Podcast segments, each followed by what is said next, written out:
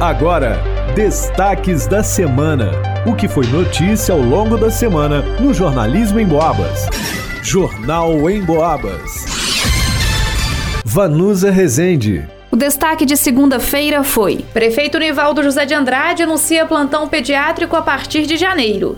Em um vídeo divulgado nesta segunda-feira, dia vinte e sete, o prefeito Nivaldo José de Andrade anunciou a liberação de uma verba de dois milhões de reais para demandas do plantão pediátrico. O valor chegou aos cofres públicos através de uma emenda parlamentar enviada pelo deputado Reginaldo Lopes, do P T. Nós conseguimos dois milhões em Brasília com o deputado Reginaldo. A verba deve chegar por esses dias e nós vamos começar a atender a pediatria, né? Ainda de acordo com o Nivaldo, será feita uma licitação entre as casas de saúde do município, o Hospital de Nossa Senhora das Mercês e a Santa Casa de Misericórdia, para definir qual será a unidade responsável pelo plantão pediátrico. Nós vamos colocar os dois milhões ou na Santa Casa. O hospital é aquela que ganhar a licitação, que nós vamos licitar, e temos certeza que em janeiro vamos já começar com a pediatria, atendendo a todas as crianças. Foi difícil, foi demorado, mas acho que agora está chegando aos finais para a gente atender todas as crianças que precisam muito.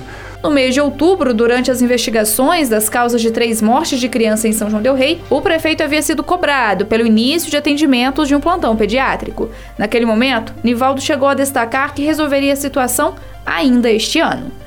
Para os destaques da semana, Vanusa Rezende.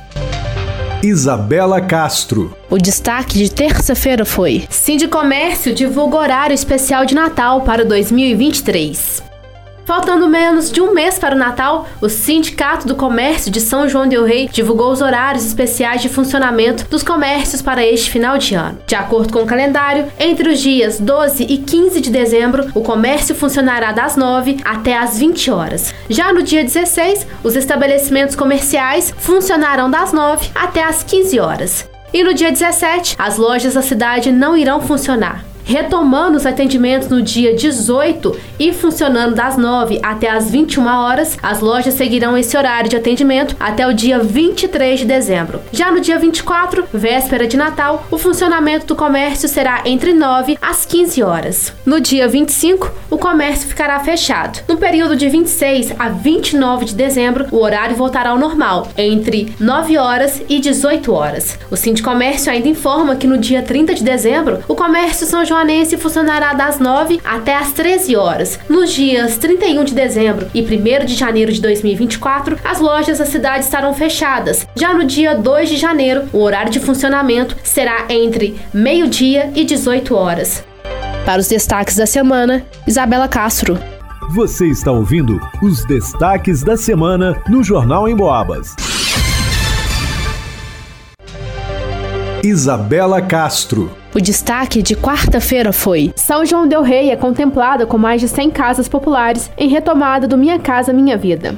O Ministério das Cidades do Governo Federal, por meio da portaria de número mil quatrocentos e oitenta e dois, publicada em vinte e um de novembro no Diário Oficial, deu aval positivo para a construção de casas populares por meio do programa Minha Casa Minha Vida. São João del Rey foi uma das cidades contempladas nessa liberação e serão construídas cento e quarenta e quatro residências populares no município. De acordo com o documento, o nome do empreendimento será Imperial Parque um. Segundo informações do governo federal, na retomada da iniciativa serão contempladas famílias que comprovadamente tenham renda mensal bruta de até oito mil reais em áreas urbanas e renda anual bruta de até noventa e seis mil reais em áreas rurais. Além de atender à norma quanto à renda familiar, os interessados não podem possuir imóveis registrados em seus nomes. Os são-joanenses interessados em se inscrever no programa devem se informar sobre os requisitos de seleção e acessar o portal do Ministério da Cidades para consultar o guia dos beneficiários.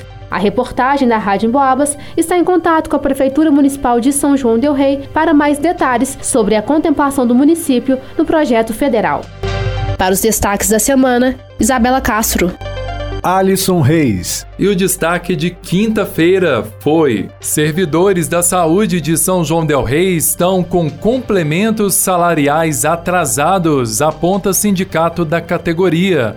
Na tarde da quinta-feira, trinta de novembro, a imprensa foi convidada pelo Sindicato dos Servidores da Saúde Municipal para uma entrevista na Câmara de Vereadores de São João del Rei. Em pauta, o descontentamento com o atraso da Prefeitura, segundo o movimento, na liberação da dotação orçamentária, que garante aí o pagamento de complementos salariais na folha de pagamento dos cerca de oitocentos servidores da categoria, que trabalham em São João del Rei.